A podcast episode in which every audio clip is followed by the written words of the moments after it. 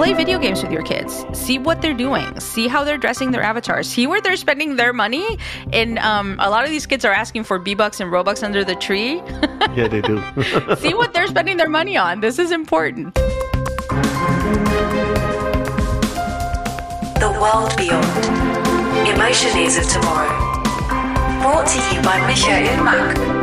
Hello, I'm Michael Mack. Welcome back to my podcast, World Beyond, the Emotion is of tomorrow. It's shortly before Christmas, and I'm sitting here at the Studio 78 looking out on a beautifully decorated Europa Park with a lot of Christmas trees, and we're all getting excited and ready for Christmas. Today, my very exciting guest is no one other than Cathy Hackl. Cathy is a renewed tech futurist and highly sought after expert in the metaverse, Web 3.0 mill NFT gaming fashion and advises some of the world's leading businesses. Among others, she was recently listed as one of the Forbes 100 most powerful women. I'm absolutely thrilled to have you here. Thank you for joining me today, Cathy. Well, I am thrilled to be here. And the good thing is that Cathy and myself are knowing each other because she used to be uh, numerous years uh, with us for the Aurea Award. So it's great to see you after one year, even though just virtually, but it's great to see you tonight uh, again. I'm thrilled to be here. I'm such a big fan of what you guys are doing with the Aurea Awards. And, um, in the community that is surrounding it is fantastic. And, you know, and Europa Park has a special place in my heart. I'm sure we can talk about that too. So. Excellent. We do that for sure later. Let's start with a quick fire round of four questions to get you know a little bit better. Let's do it. One. What do you prefer, movies, books, or games? Hmm. I'm a movie buff, but right now I'm trying to spend a lot more time in gaming. So for right now, let's say games. I would say that. Two. Games. What is the best quick piece of advice you can give? Live your life like a lighthouse. So always shining the light so others can follow in your path. Three. What makes you happy? My kids. Four. What does the world need more of? I think empathy and more women in important seats at the table. Thank you. Begin our talk, I always like to challenge my guest with a provocative statement question. Let's do it. Wonderful. Here is my provocative question. You define Web 3.0 as follows Web 3 connects people, places, and things. However, could we not debate that the most realistic and wholesome way, arguably even the only true way to connect to other humans is in real life, and likewise, the only real way to experience places is by physically visiting them? I think it's a combination. You know, I think um, that's a great question. Nothing will replace that physical presence, right? Of being somewhere magical or seeing someone in the physical form. But I do think, especially with the younger generation, they're very, very comfortable with spending time with their friends in virtual environments right? Or visiting places virtually and then wanting to go to them physically. I agree with you in the sense that nothing will replace the physical, we're just evolving in what our sense of presence is. Um, but being with someone, I mean, the, the, best times are always when you're with someone in person, right? And having that experience. So I kind of agree with your statement, though. Like being in person, nothing can replace that. But I do think the younger generations are a little bit more, let's say, fluid in the way they interpret the idea and the concept of presence. Not in person, but the idea and the concept of presence. Thank you. You have a very interesting yeah. background and biography. Um, for those who don't know you, could you walk us through your most formative milestones and important cornerstones that led you where and who you are today, a highly successful industry leader, metaverse expert, and futurist? Yeah, so I I stumbled upon technology by chance. Um, it was never a straight line. It was a lot of detours and turns and returns and all sorts of things. Uh, so I actually started off as a journalist. I was a broadcast journalist doing TV. I worked for everyone from CNN to Fox Five to ABC News to Discovery Channel. You name it. I did all the TV stuff. Um, you know, I was on camera. I was behind the camera, and um, eventually, eventually and that seems like a different life, right? Eventually, I ended up in technology and by chance. Um, I was at a conference and I was speaking on live video at that time when I, when I was speaking about live video it was before you could go live on Facebook and in- Instagram and LinkedIn, right? This is early on. And I went to a conference, got invited to put a VR headset on, and I went into virtual reality into an experience called confinement. And, you know, it's a solitary confinement cell in virtual reality. And within a couple of minutes, I was claustrophobic. I was transported somewhere I never really want to be ever in my life. and I took the headset off and I said, like, this is the future of something, of storytelling, of of engagement in some way. I don't know what it is, but I'm seeing it very clearly right now. And that is what I want to do for the rest of my life. That was about a little like less than 10 years ago. And I did a very hard pivot into technology without having a technology background. Um, although I had started in live video at that time and, you know, educated myself, connected with as many people. So once again, community, communicated with as many people, connected with people, gained some technical knowledge. And that led me into an amazing, beautiful career in technology that's led me from everywhere from HTC Vive that does VR hardware. I was their VR evangelist uh, during their partnership with Spielberg's adaptation of Ready Player One. So that was very exciting. Then uh, jumped over to Magic Leap which uh, does spatial computing hardware. And I had a wonderful job there for a couple years. Uh, love that job. I still miss that one. And, um, you know, m- the most cutting edge it could have been at that moment. It was fantastic. And then uh, went over to Amazon Web Services, worked on large scale simulations in um, a service called AWS SimSpace Weaver, which allows you to have a million entities per simulation. That's a lot and um, then eventually founded my own company. I left AWS, founded my own company, sold my company in 10 months.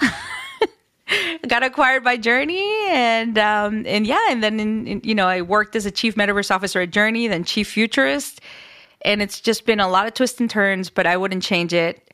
And I think as I look to next year to 2024, expect some more twists and changes and exciting things coming my way. So yeah, just a lot of different things, and I'm thankful. I'm thankful really for the path I followed. Excellent. That sounds very exciting. I mean, let's just um, trying to um, overcome two prejudice, uh, which some of our listeners might have. A woman in tech. Um, did you face any obstacles being a woman in these fields? Because I think it's, at least it was very male dominated, and you mm-hmm. were um, stating earlier that you go into gaming. I guess gaming is even more of a male domain.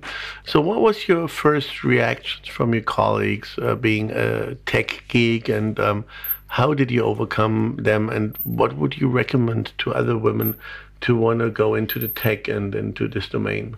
I think one of the things be rebellious, be curious, continue learning. I think one of the things that set me up for success from an early age was that my um, my dad, who who's a, a retired diplomat, my both my mom and my dad raised me with no limits in the sense that I have a brother, but they never said you can't do this because you're a girl. They never said that. Like I was always like, go get her. You can accomplish this. You can do this. Right. So they didn't put limits on me because of being a, a female. So whenever someone says to me, you can't do that, or I don't think you can do that, I say, hold my beer. let me go and do that. So, um, so for me, it's been like that. It's been rebellious. It's been challenging. It's it hasn't been always easy. hundred percent honest. You know, I've had to, you know, sometimes work two or three times as hard as some of my male counterparts. But now I've gotten to the point where things have gotten a lot, quote unquote, easier, more recognition. Um, I still have my detractors, I still have my haters out there, but you know what? I don't let that slow me down. I continue building when it's hard to build because my main mission in that is living my life like a lighthouse. I mean, I get a lot of like messages from a lot of women in technology, a lot of Latinas. I happen to be Latina. There's only 2% Latinas in technology. It's a minimal, like such such small number. I get messages from women, from you know um, BIPOC people, from uh, Latinas in tech saying you're inspiring me. So it doesn't matter if I get some hate along the way because I am that lighthouse. I am opening up that road and that path for people to come behind me and be even more successful. So yeah, it's hard, but I, I do it gladly. I do it, and I gladly, you know, do the things I do because I do believe that I'm opening and blazing a trail for more people.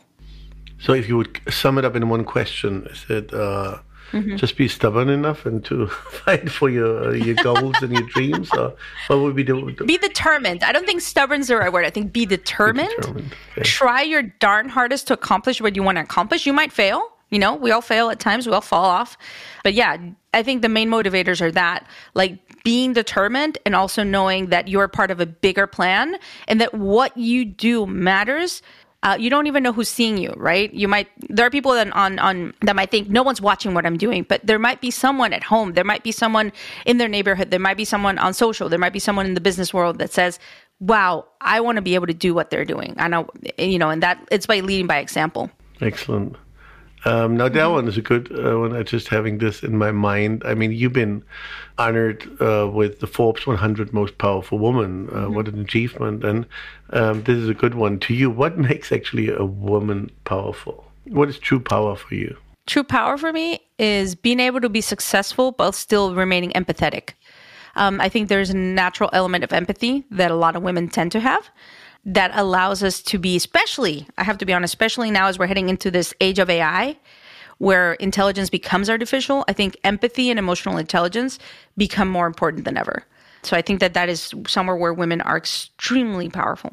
You have mentioned the other question or the next question already, but if you would scope it up again, uh, why do we need more women, especially in tech, computing, and gaming? I mean, you answered the question mm-hmm. for AI, but um, yeah. why in tech and gaming? In general, I think in technology, technology is supposed to be created for everyone right? Technology is supposed to be for everyone. So when you're designing these systems, when you're designing these products, whether it's software, hardware, you have to think about who's using them, right?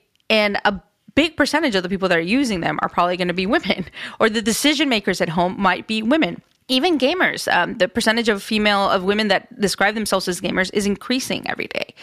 So when you think about that, I think when you're designing these sorts of things, you have to think about all the different people that might be come come in, in, contact with this technology, not just one type of person. So I think that's important. I remember with some of the headsets, some of the devices, uh, friends of mine were like, you know, does it fit my hair or can I wear makeup? Like there's all these questions that maybe the people that were designing these were not thinking about, right? So I think as we evolve and continue to evolve with technology, things will continue to evolve. And I think in the gaming space, we need definitely more women because it's been a space that's been dominated by men. And I think women are able to create amazing games and amazing experiences that cater to a broader audience. It doesn't only have to be female. But when I look at my girls, I've got three children, two girls and one boy. They both equally play different games, you know, and I want to make sure that there's safe spaces for all of them. So, so yeah, like I, I think that there is a motivation, especially as a parent of Gen Alpha children, to create more spaces that are safe, right? So now you intrigued me. What are your kids playing actually? Is it does it differ ah. between boys and girls? What are the games you should play uh, nowadays? I mean, they definitely play Roblox. That's a big hit. And then the new Lego Fortnite collaboration, because it is rated for everyone, right? I think it's a great place to play with your kids. Uh, so, one of the things that we're doing this holiday, I haven't had a chance, but um, I'm actually going to get in there and play with them in the Lego Fortnite collaboration, because I think that's a great way to kind of engage with your children. I always say this, I've said this in my podcast myself play video games with your kids. See what they're doing. See how they're dressing their avatars. See where they're spending their money. And um, a lot of these kids are asking for V-Bucks and robux under the tree. Yeah they do. See what they're spending their money on. This is important. It's important to them. It's important for parents i think to understand what's going on. Are you still gaming yourself? Yeah, yeah, yeah. What is your favorite? You know, I, I grew up in so I grew up in the '90s. So for me, it was Street Fighter and Mortal Kombat, which are very gory. but I, I mean, and Super Mario, of course. Um, but yeah, like those are the ones I grew up, I grew up with.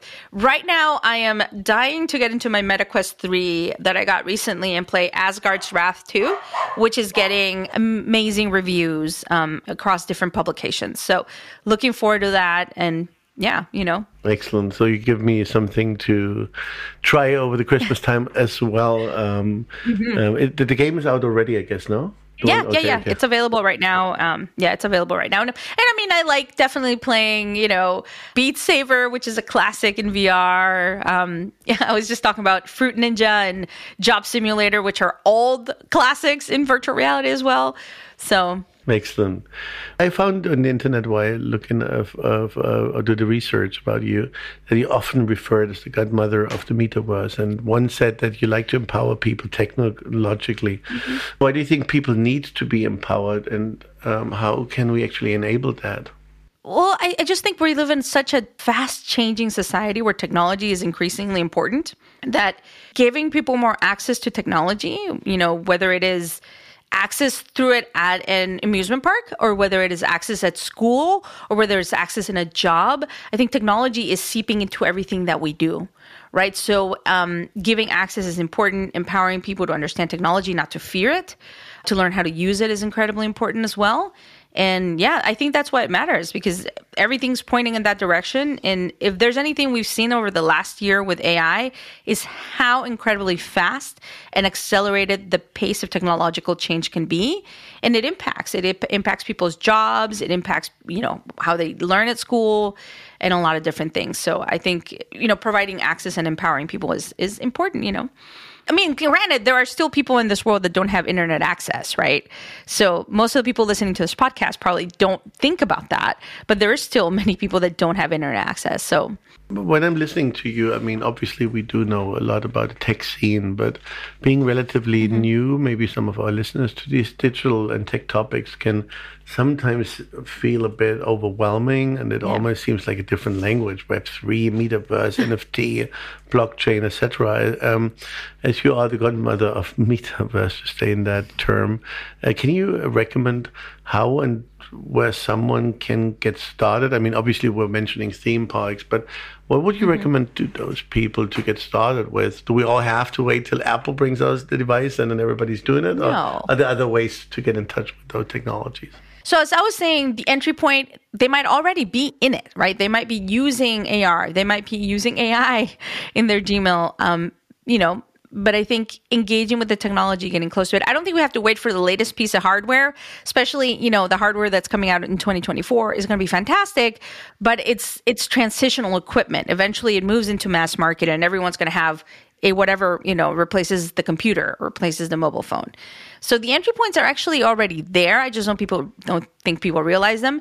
And if you are a tech geek or this is something of interest, I would definitely say there's plenty of free resources. Like I put articles all the time on my Medium. I post on LinkedIn. You know, there's a lot of resources out there. There's tons of books.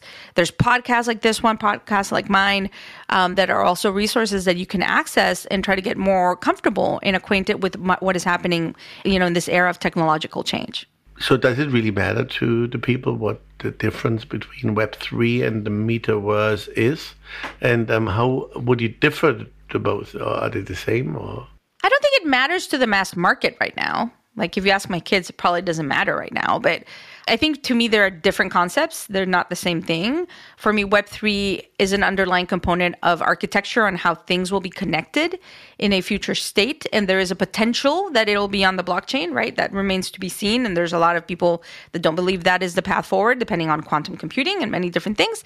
For me, the metaverse is more of that idea and concept of the successor state to today's mobile internet. So to me, they're different things. They are kind of together in some ways, but they're different things.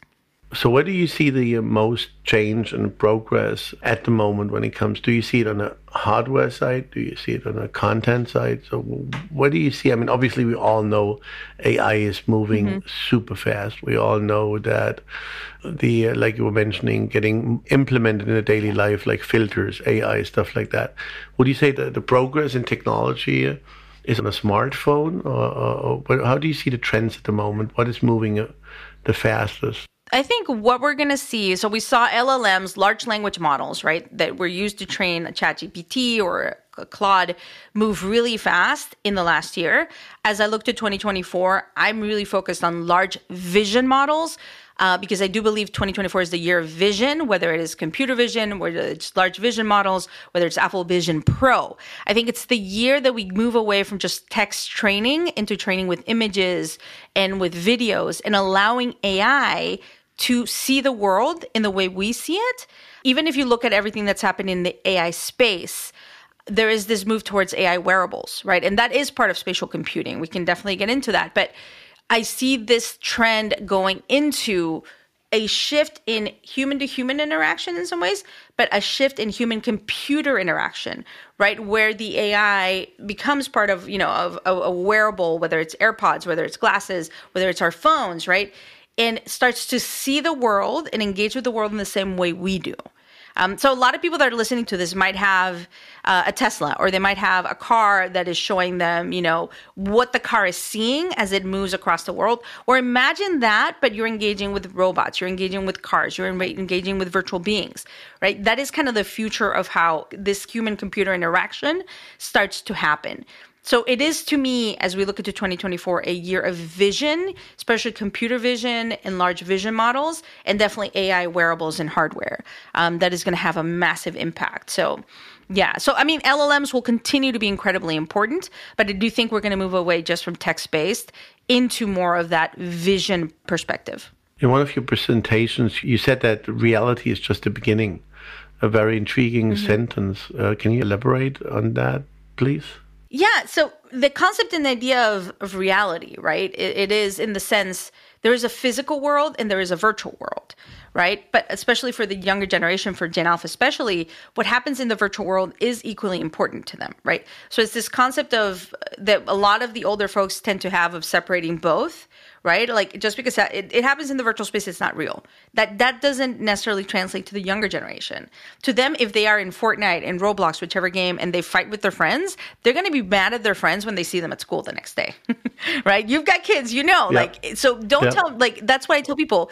Some people have had to celebrate, you know, Zoom Hanukkah and Zoom Christmas just because it happened on Zoom, did it not happen? No, it still happened. It just happened in a in a more virtual sense, right? So I, think that concept of reality i mean i, I want to be very clear like reality is reality and facts are facts. Um, i don't think that replaces anything. It's more the concept of understanding that things that happen in the virtual space are real right? So if i'm on social media and i get attacked it hurts. It hurts. It really hurts right? Just because it happened on social doesn't mean it hurts. So I, I, think it's that concept of understanding that. But reality is reality. Reality is made up of facts, and facts are facts. And I think that's important to mention, especially as we head into, you know, into an interesting year here in the United States. But reality in that concept and that idea is about virtual and physical coming together.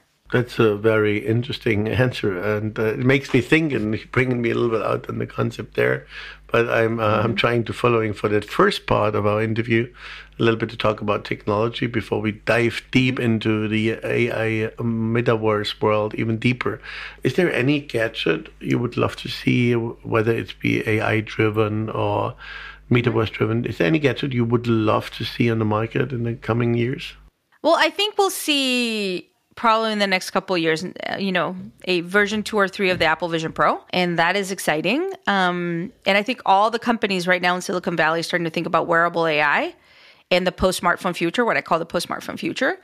And we'll see, you know, whether it's Humane, which is a small startup out of Silicon Valley created by Apple founders who have a different vision of what that future wearable could be, uh, which is more of an, a pin that you wear and that sees the world through AI you know, I don't know if that's the equipment that we're all going to want to use, but I think everyone out there is starting to think about what could potentially replace the mobile phone, the device that, you know, that we all use as a lifeline in some ways and that we can't live without, right? Um, but there is, the technology evolves and something will replace the mobile phone. So I think people are thinking about that. But definitely, you know, a device that makes my life easier, uh, that knows me, that understands what I want and need. I don't want a device that controls me. I want a device that I can control. So yeah, that's what I would like to see. You know what? And I will say, in fashionable. Like I want it to look good. I always call it the Ray Ban moment. When they look as nice and trendy as Ray Bans, then we've arrived at that you know intersection of emerging technology and fashion, where everyone's going to want to wear something like that. How do you feel about data protection? Are you afraid of that? Like, I mean, we're talking running around with uh, yeah. gadgets and even going further, like a lot of people are already talking about implements, uh, tech implements and technical body modifications. I mean, that sounds a little bit cyborg-ish to me. And be, maybe being German, I'm much more afraid than you being American. But how do you feel about data protection and about like becoming well, a cyborg one day? I am concerned in the, the, data protection and privacy area. And I do think, uh, in that sense, the European Union has definitely been ahead of the United States when it comes to protecting its citizens and, and regulating um, some of the technologies. So I definitely applaud the, you know, the EU for their AI Act. Uh, and the things that they're doing. And the Biden administration, you know, is trying to do that obviously with their AI uh, executive order as well. So we'll see. We'll see. But I do worry. I worry um, about something called virtual air rights. It keeps me up at night. It probably doesn't keep anyone else listening to this up at night, but it keeps me up at night. Whereas once you move into those devices, right, whether it's whatever the device is, whoever owns or has the rights to the airspace, like the air around you, what you have in earshot, the um, space in front of you, and what you're seeing, that comes with immense responsibility and power, right? So when you start to think about, you know, about who's going to own uh, the space that you can see, because right now, if you're walking around, let's say New York, and you see a billboard, you can see it, but then you could choose to not see it. And I think that it's if if everything becomes real estate, that is that worries me. That's where I think there needs to be some type of regulation or you know or something around that. What are you thinking in the last question of our like tech talk about technology and such? Do you think we in future times we really can contribute to creating the metaverse, or do you think that it's just going to be large companies doing so and we're just using the technology? I think it still needs creators, right? It still needs people to be creative and create worlds and create experiences. For goodness sake, I hope it's not only big tech, right? I hope that there is room for creators. Um, you know, and, and as I look at like my kids and, and, and the people that they follow and that they that they find interesting and famous, quote unquote, it's shifting and changing. I think we're we're moving into a really interesting time of fandom where fandom is evolving and changing. I think for the brands that are listening to this, it's about brands that people love, that they want to engage with in many form factors, and brands that are going to engage these younger audiences and co-create with them. So I think it'll start to evolve and change. Excellent. And with that, we conclude the first part of our exciting talk. Be sure to tune in to the second part as well, where Cathy Hackler and I continue our talk and discuss all things metaverse and tech much more in depth. Be sure to come back. You won't want to miss that. Michael Mack presents The World Beyond. Emotion of Tomorrow. A MACK One production.